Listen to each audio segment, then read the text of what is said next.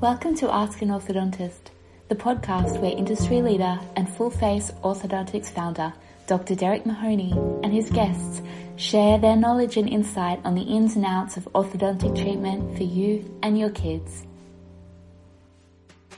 It gives me great pleasure to introduce Dr. Helen Jones, who's a specialist orthodontist in the UK, a good friend and colleague of mine, and someone that has really seen the changes in orthodontics over her career. Um, she's now retired, but um, for many years in practice, and even now, she has a particular interest in early integrated treatment. And many of the articles that she posts are really worth reading. And I'd like everyone to look at her website, which is called connectingheads.com. And I'll post that as part of our transcript.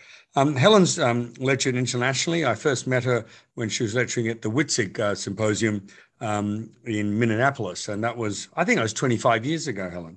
Um, and uh, and and certainly, and Helen and I have shared uh, a very similar philosophy, and that is, you know, you're not just treating the teeth; you're treating the body associated with the teeth. And I think years and years of research have shown that there's such a connection between um, uh, malocclusion, between breathing, between all the stuff that dentists look at and other systemic illnesses. Um, so, Helen, in that regard, has lectured internationally to a number of colleges of um, osteopathy uh, in the UK, and she's uh, lectured annually to the Osteopathic Children's Centre in London. So, Helen, thanks very much for giving up your time uh, to do this. And, um, you know, you've got such a, a broad uh, um, uh, understanding not just of the research component of, uh, of dentistry, but also the uh, practical component. You had a very successful practice with your husband, um, Mike, um, and and really what I want to discuss with you is the way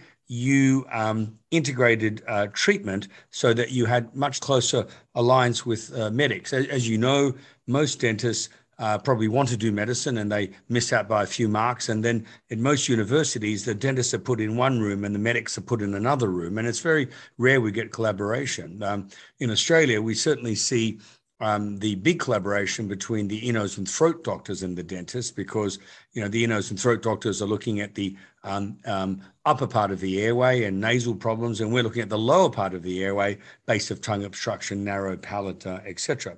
Can you um, uh, maybe ask this, uh, answer this question for me, Helen? Do, do, you think there's a greater sort of public awareness now of the benefits of, of early intervention, particularly in the field of orthodontics? Yes, I do. But the problem is that most specialist orthodontists focus on fitting fixed braces in the teenage years. This is how the training program is set out. Fixed braces have become generally accepted as the gold standard. And furthermore, parents and teachers now regard this treatment as almost a rite of passage, an event marking an important stage in life. Um, I was actually in Sydney once, and a child came to the sailing club, and um, they said, "Oh, you've just put your got your braces on. Well, you're a real teenager now." Nice. You know, as if it, it's something that's expected, and it's almost like um, going being being put out at court you know it's your next yeah. stage in your life it's expected yeah however parents often become aware of a problem when their kids are quite young but are then advised to wait until more permanent teeth are present most of facial growth takes place as you know by the age of 10 so waiting for the teenagers misses out on the opportunity for development facial development that is in many ways, young children make better patients than teenagers. Teenagers have work and hormones and other distractions. And so it's often easier um, to fit around the school and the younger children. And also, young children still want to want to please their parents. Um, and you find that there's maybe more rebellion in the teenage years. After fitting fixed braces, and it takes quite a while to do that, the first comment by my most of my patients is, so when are they going to come off? So they like the idea of having the fixed braces. They like the idea yeah. that they can, they can choose the colors for the elastics. But the truth is, once they're on, they think, well, maybe this isn't such a good idea. And then you have. I think, I mean, you know, you and I are big advocates of orthotropics and the work of John Mew. And I, I just feel that unless the skeletal problems are addressed early and fixed during growth, you know, lining up teeth um, to camouflage the real skeletal problem is, is, is, really not a good solution. And we all know in orthodontics um, the high relapse rate. You know, you, people pay a, a, fortune for fixed braces, and then they're very disappointed years later when they, when their teeth move. Um, so I, I, I, hear what you're saying. Can you tell me um, what do you think is the greatest benefit of early intervention? Well, I'd just like to go back a little bit on that because I have yeah. just one more thing to say. Of course, fixed braces can be excellent at straightening the teeth, but do not address just what you've said the cause of the malocclusion. That's not any skeletal and muscular imbalance, which may be related to the problem. Then there is the extraction debate. Some practitioners will remove healthy teeth when others would not find it necessary. Uh, in some individuals, extraction orthodontics can have devastating consequences further down the line. But fortunately, an increasing number of practitioners are now taking a non extraction approach with its many health and aesthetic benefits. So I think the greatest benefit of early intervention is optimal breathing. So many children these days are mouth breathers, and this in turn can be associated with poor sleep. Assessing the airway and breathing patterns should be an essential part of a health check from day one by the dentist and by any medical practitioners or health workers. Poor oxygenation has now been associated with conditions such as poor behavior, asthma, ADHD, sleep disorders, to name but a few. So, picking up this early airway um, and we can go on to discuss why um, mouth breathing is, is so poor uh, for the development of the face, basically, because the tongue is not in the right position to do its fundamental role of, of developing the, the upper jaw. Uh, so often you read about and people talk about expansion, but it's really the forward position which is so important, the sagittal dimension. Yeah. And, that, and, and I think um, the excellent book, uh, um, Breathe by James Nestor, has really brought to the forefront the negative consequences of uh, mouth breathing. But I think one of the things that is not really expounded in that book is it's not just about lateral development of the upper jaw, it's also where's that upper jaw sitting in regard to the face. I think so many of the children that I see who have been misdiagnosed at the appropriate age where they should have had treatment, develop a rather long face. You know, that maxilla, rather than grow forward, grows downward. So they end up with, uh, as John Mew puts, um, uh, this uh, uh backward rotation of their jaw. And it's very hard to fix, obviously, uh, once they're uh, adults or young teens, because the damage is already done. Um, I mean, you and I came from traditional orthodontic training. We both trained in the UK, and um, you know, I thought I was doing wonderful things for my patients by correcting their uh, class two jaws by popping out two teeth here and, and pulling the front ones back, you know, and I ended up with what we used to know as uh, ideal results when you compared plaster on the table. You put your study models down before and after, and it looked amazing. But we now realize that those teeth belong somewhere in the face, and and definitely um, uh, they have an impact on what the, what the airway can do. Um, do, do, you think things have changed in the UK? Um, do, do you think there's more practitioners uh, taking this uh, early approach to treatment? Well, orthodontics doesn't feature much in the current undergraduate teaching program. Well, certainly not in the UK, and far less than when I I um, was was training. Um, we at least spent uh, about six months, two lots of three months, I think, in the orthodontic department. I don't think that even happens these days. And the um, there are some general dental practitioners who have gained knowledge in the field of early treatment, participating in, case, in courses such as yours, but at the present time, they're not well supported by the establishment.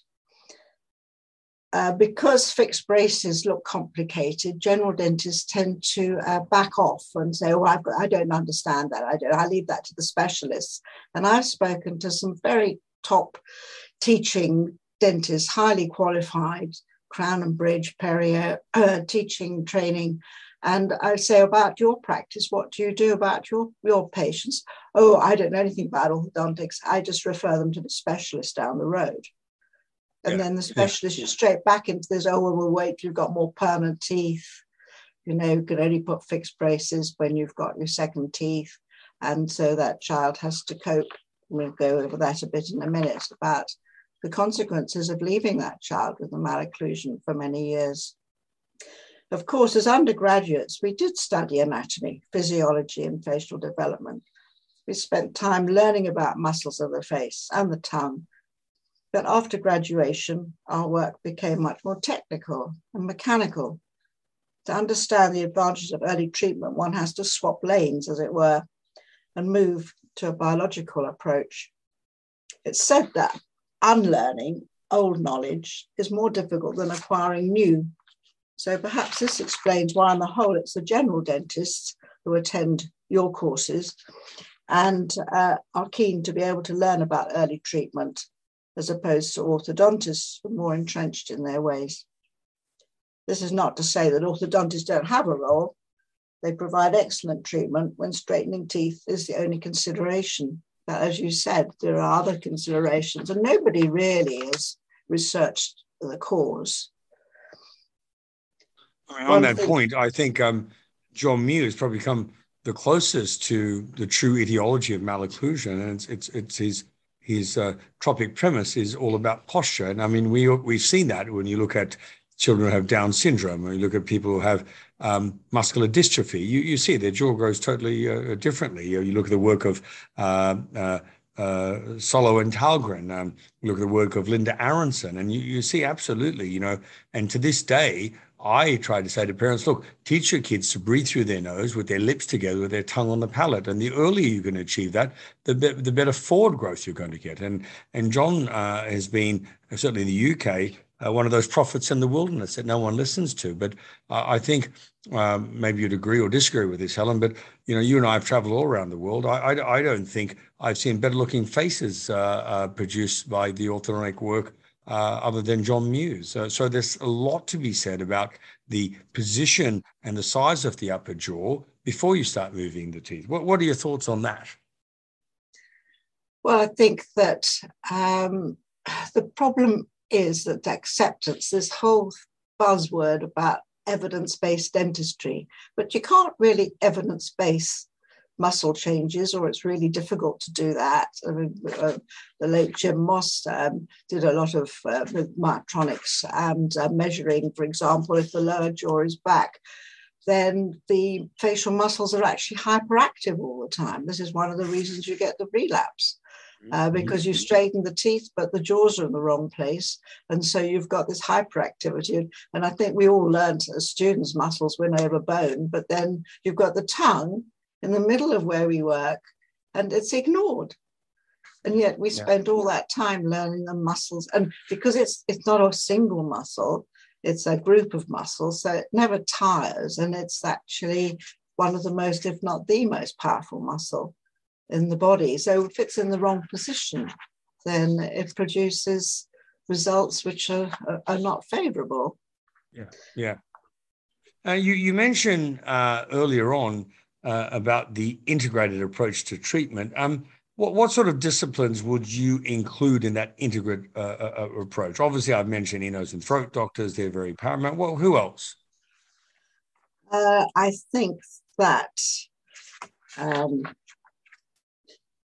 optimal. I see optimal development as the fundamental goal for every child.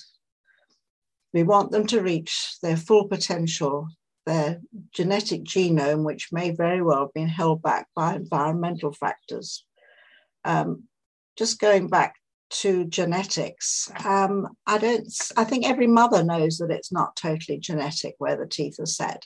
Otherwise, they'd never be worried about thumb sucking. But they they they know that they they have um, insight into that, so we know that there's a, a, a big environmental factor. So we need to get the environmental environment as correct as possible. So I see optimal development as a fundamental goal for every child from the earliest days. So you've got breastfeeding support can be given by the mother baby nurse. As we know, breastfeeding provides the baby with the very best nutrients, but also strengthens the tongue and influences the development of the upper jaw. Birth trauma, bumps and knocks along the way can result in cranial strains, which in turn may hinder the best skeletal development. So early and regular checks with a cranial osteopath can address these. Weak oral musculature can also hinder development. So oral myologists, and I heard you speaking to um, Sarah, you know. Sarah Hornsby, yes. Sarah Hornsby, yes, about this. An excellent clip that you, you did there can provide the exercises to improve function. Children with airway problems are routinely referred to an ENT specialist, but most tend to prescribe medication or surgical removal of tonsils and adenoids. And you've broken through that barrier. You actually have uh, a good um, relationship with your ENT. We don't have that here yet, partly because primary medical care is carried out within the NHS, and most of this kind of, of dentistry, orthodontics, is, is in the private sector. And uh, so there's a real barrier there. Um, grommets are just a temporary fix for glue ear. I think they're going out of fashion a bit now, and they have actually caused quite a lot of um, membrane damage to the ear uh, because of otitis glue ear or otitis media with effusion. And it's so interesting, they, some of the research has come out relating to um, uh, dominant molar buildups on deciduous teeth that helps otitis media. And I think, you know, it's chicken and egg scenario. Most children who get otitis media find it hard to clear their eustachian tube, and uh, invariably it's related to their swallowing pattern. And I, I always say to parents, look, if you are on a plane and you start getting some, you know, stuffiness in your ear, uh, swallow. And when you swallow, you hear this little pop in your ear. And what that is, is those two muscles, uh, tensor levator palatini, working to clear the eustachian tube. But if you have a reverse swallow and you have a narrow palate, of course, that's not helping. And you add that to the large adenoids and tonsils. And I think Mel Bean uh, did lots of research in this. So did uh, uh, uh, uh Merle Loudon. And, and I think dentists play an important role in picking this up because you're right. Um, grommets really are not treating the cause of the problem. They're more uh, just giving an alternative. Exactly, exactly. So I think yeah. that's where uh, I think dentists and medics can come together in what I would call the medical dental interface. So I'm glad you brought that point up. But, but what else, Helen? Well, just backtrack on that a bit. I, I did do molar buildups quite often, and particularly if um, the, the center lines were out, because often the glue ear was worse on the side that was compressed.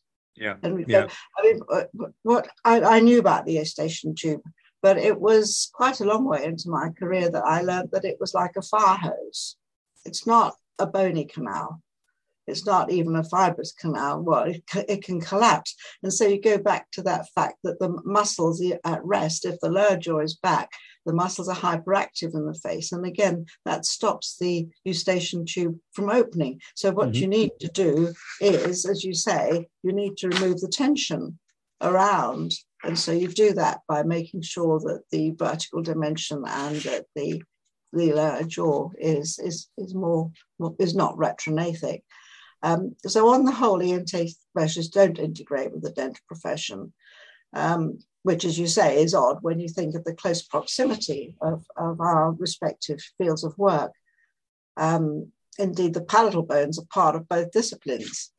And in many children, breathing through the mouth is their airway of habit. So the ENT is dealing with the airway, but in fact, it's happening in, on our patch. Yeah, yeah. Yeah. So ideally, general dental practitioners in primary care should be part of the team approach, working alongside these other professionals. They see the child on a regular basis and a position to monitor development. They should be able to make the required referrals and decide when intervention would be desirable and if indicated, a general dental practitioner should be able to, to fit a simple, but we call it a simple appliance, but we know that the appliance looks simple, but the actual execution and carrying out the adjustments, Absolutely. knowing the biological, what you're actually aiming for with this appliance um, is, is important. And that's where there just isn't any any postgraduate or professional university course, recognized course in this country teaching this very fundamental, which most most practitioners could take this on really easily and they have yeah. the knowledge. Yeah, yeah. Um, and I think the general practitioner probably sees the kid at the more appropriate age uh, than uh, than the orthodontist does. I mean, when I worked in the UK, I was lucky to see any kid in mixed dentition. By the time they put their name on the waiting list, they're, they're 13, 14, 15 before they present for treatment. Um, um, so I, I, feel the general dentists, particularly in the private sector in the UK, are really leading the forefront because you know they have probably um, more discerning parents that are, are, wanting the best for their kids and have uh, read outside the box, etc., etc. Um, do, do you see that changing in the future? Well, there has to be a fundamental change in the undergraduate training program. Dentistry needs to be acknowledged as an important branch of medicine we know that, oh, you're just a dentist. It's always, we still have that. We're still lumped with the barber surgeons, I think, to some extent. Yeah. yeah. Um, and it needs to be integrated into the teaching. Last October, the College of General Dentistry was launched in London. This is to try and bring dentistry into the same level in the UK as medicine, where they have their College of, of General Medicine. In its vision, it states promoting one of its statements is promoting interprofessional medical care. It will be interesting to see if the training program changes to support this statement. So uh, I I am a a member now of that college, and I was when it was still just a faculty. Um, I have just written actually to the principal because when I got my welcome letter, this is what they said. They, they said that they hoped that I would become, I would be active within the college. So um, it, it's all there. The words are there, but the action isn't really being followed up at the moment. Right, right. But, well, let's uh, hope. Let's hope that changes. Um, and Helen, for, for the for the for the parents that are listening in, what sort of is the appropriate age to take your child to the orthodontist for the first visit? That's a sort of you know a bit of a loaded question. I mean, depending on what your training was. When I trained in the UK, I would say I don't want to see a kid unless they've lost all their baby teeth. But now we have people like Kevin Boyd who are doing things in in, in primary dentition. What what are your thoughts? Well, definitely in the primary dentition, I think you need to do uh, well. Well, the first checkup is is usually when the child official checkup one is one encourages parents to bring their children into the surgery so they get used to seeing them. And then mm-hmm. perhaps at, at, two and a half when they've got their full complement of deciduous teeth. And then the dentist should be monitoring from there. I don't think that going to an orthodontist uh, is actually very helpful at that stage yeah. I think uh, that's why I got so involved with the osteopaths because they're so much more open and they see parents who are already um, on a holistic road. Yeah, yeah. They and often they've had orthodontics and they've had teeth out and it's relapsed and they certainly are looking for something better. So I've always thought that change within the profession will come by demand from the public. And so the, that group of people and the myofunctional therapists are, um, the, the, they have the connection with a group of the public who actually um, are aware of, of a different type of treatment. And the world would, would get round, I think, through parents. Uh, I, my grandchild um, is now nine, uh, at the age of eight, she had a slight anterior open bite, anterior tongue thrust, and she's undergoing my, my therapy with a Myobrace at the mm-hmm, moment. Mm-hmm, and mm-hmm. she said, You know, Granny, the amount of explanation I have to do about my Myobrace.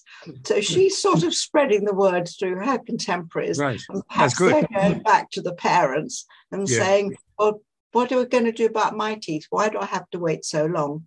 Because yeah, yeah. children very often, you know, if they have a bad bad and crooked teeth, not only are those teeth liable to for trauma, but they also are bullied. They're yeah, often yeah. their confidence. It's so important to improve their confidence. I mean, that's one of the greatest assets a child can have is self-confidence. And if you have a wide smile, I mean, very often I have to say this after orthodontics, the child has a, has straight teeth, but doesn't have a very good smile. Sometimes the teeth are hidden or they're too far back from the lips, yeah. And, yeah. and, it's not a very welcoming smile. But if you have a welcoming smile, the world smiles back at you. And, Yes. and, and that is a feel good factor, which is, uh, I think John Mew has a, a, a little gallery showing of all the um, school head boys and head girls that that he's treated and Yeah. maybe that is a, a direct effect of Yeah. of, Yeah. of his of his treatment making them good i mean we like to look at good looking faces that's who we Yes. choose for our film stars Yeah. and uh, and things that look good probably work well because Oh, look, I- there's no no- balanced No doubt in my mind, a good face is a good airway. We've seen that. You know, when I see someone who, when we do our cephalometric tracings, has a perfect position of the upper and lower jaw, um, you know, you ask questions about, you know, uh, their feeding habits and they were breastfed for two years. And you ask questions, did they have much nasal obstruction growing up? The answer is no. So I firmly believe that, um, that if you can develop a, a good airway early on, uh, you do get a, a good balanced face. I, I, and I think there's so much in the literature to show that. But I mean, we still have the uh, uh, the, the the critics of this who who actually are very critical, but they don't have a solution. They don't have a plan B. They just want to do uh, what is currently being undertaken, which is wait till the damage is done, wait till the jaw stop growing, and then try um, and pick up the pieces. And I really feel I'd put that under the category of supervised neglect. Uh, and so it's great to see people like yourself getting at the appropriate age, working with the parents that want the early treatment, working with the allied health professionals, uh, such as the chiropractors and the osteopaths and the speech pathologists and the ear, nose and throat doctors and the oral myologists and the speech pathologists and, you know, all these people who understand how to look at lip and tongue tie and how to look at um, breathing properly. So I think that's a great thing. Um, and maybe I'll end this podcast by saying that you know when when when we um, when we when we when we have children, we you know it, it, it's it's an unwritten clause that we want to do the best for our kids. We want to, and I say to um, my uh, patients and the parents of my patients, look, I'm treating your kid as though I treat my own children, and I do I, I don't want to just line up their teeth, and I don't I want to wait until their face has grown into an abnormal shape or form. I really want to see them uh, when the problem begins. And so if they have a crossbite or they have a habit uh, such as a thumb sucking or continuing pacifier use, I want to break that habit. I want to try and um, uh, uh, get uh, nature back on track. So Helen, thank you very much um, for your time. And um, it's so nice to catch up. And we're hoping in this shall, we call it the post-COVID era? You come back down to Australia? And we'd love to do a lecture to our study club. Um, but uh, keep doing the great work you do. And if I could just remind everyone again, if you really want to see some amazing articles on this topic, um, go to Helen's website. She's put a lot of effort into this, uh, and it's very uh, uh, well documented with uh, literature. It's called connectingheads.com. So, Helen Jones, thank you so much. And uh, we, um, we hope to catch up soon. thank you derek it's Bye. been a pleasure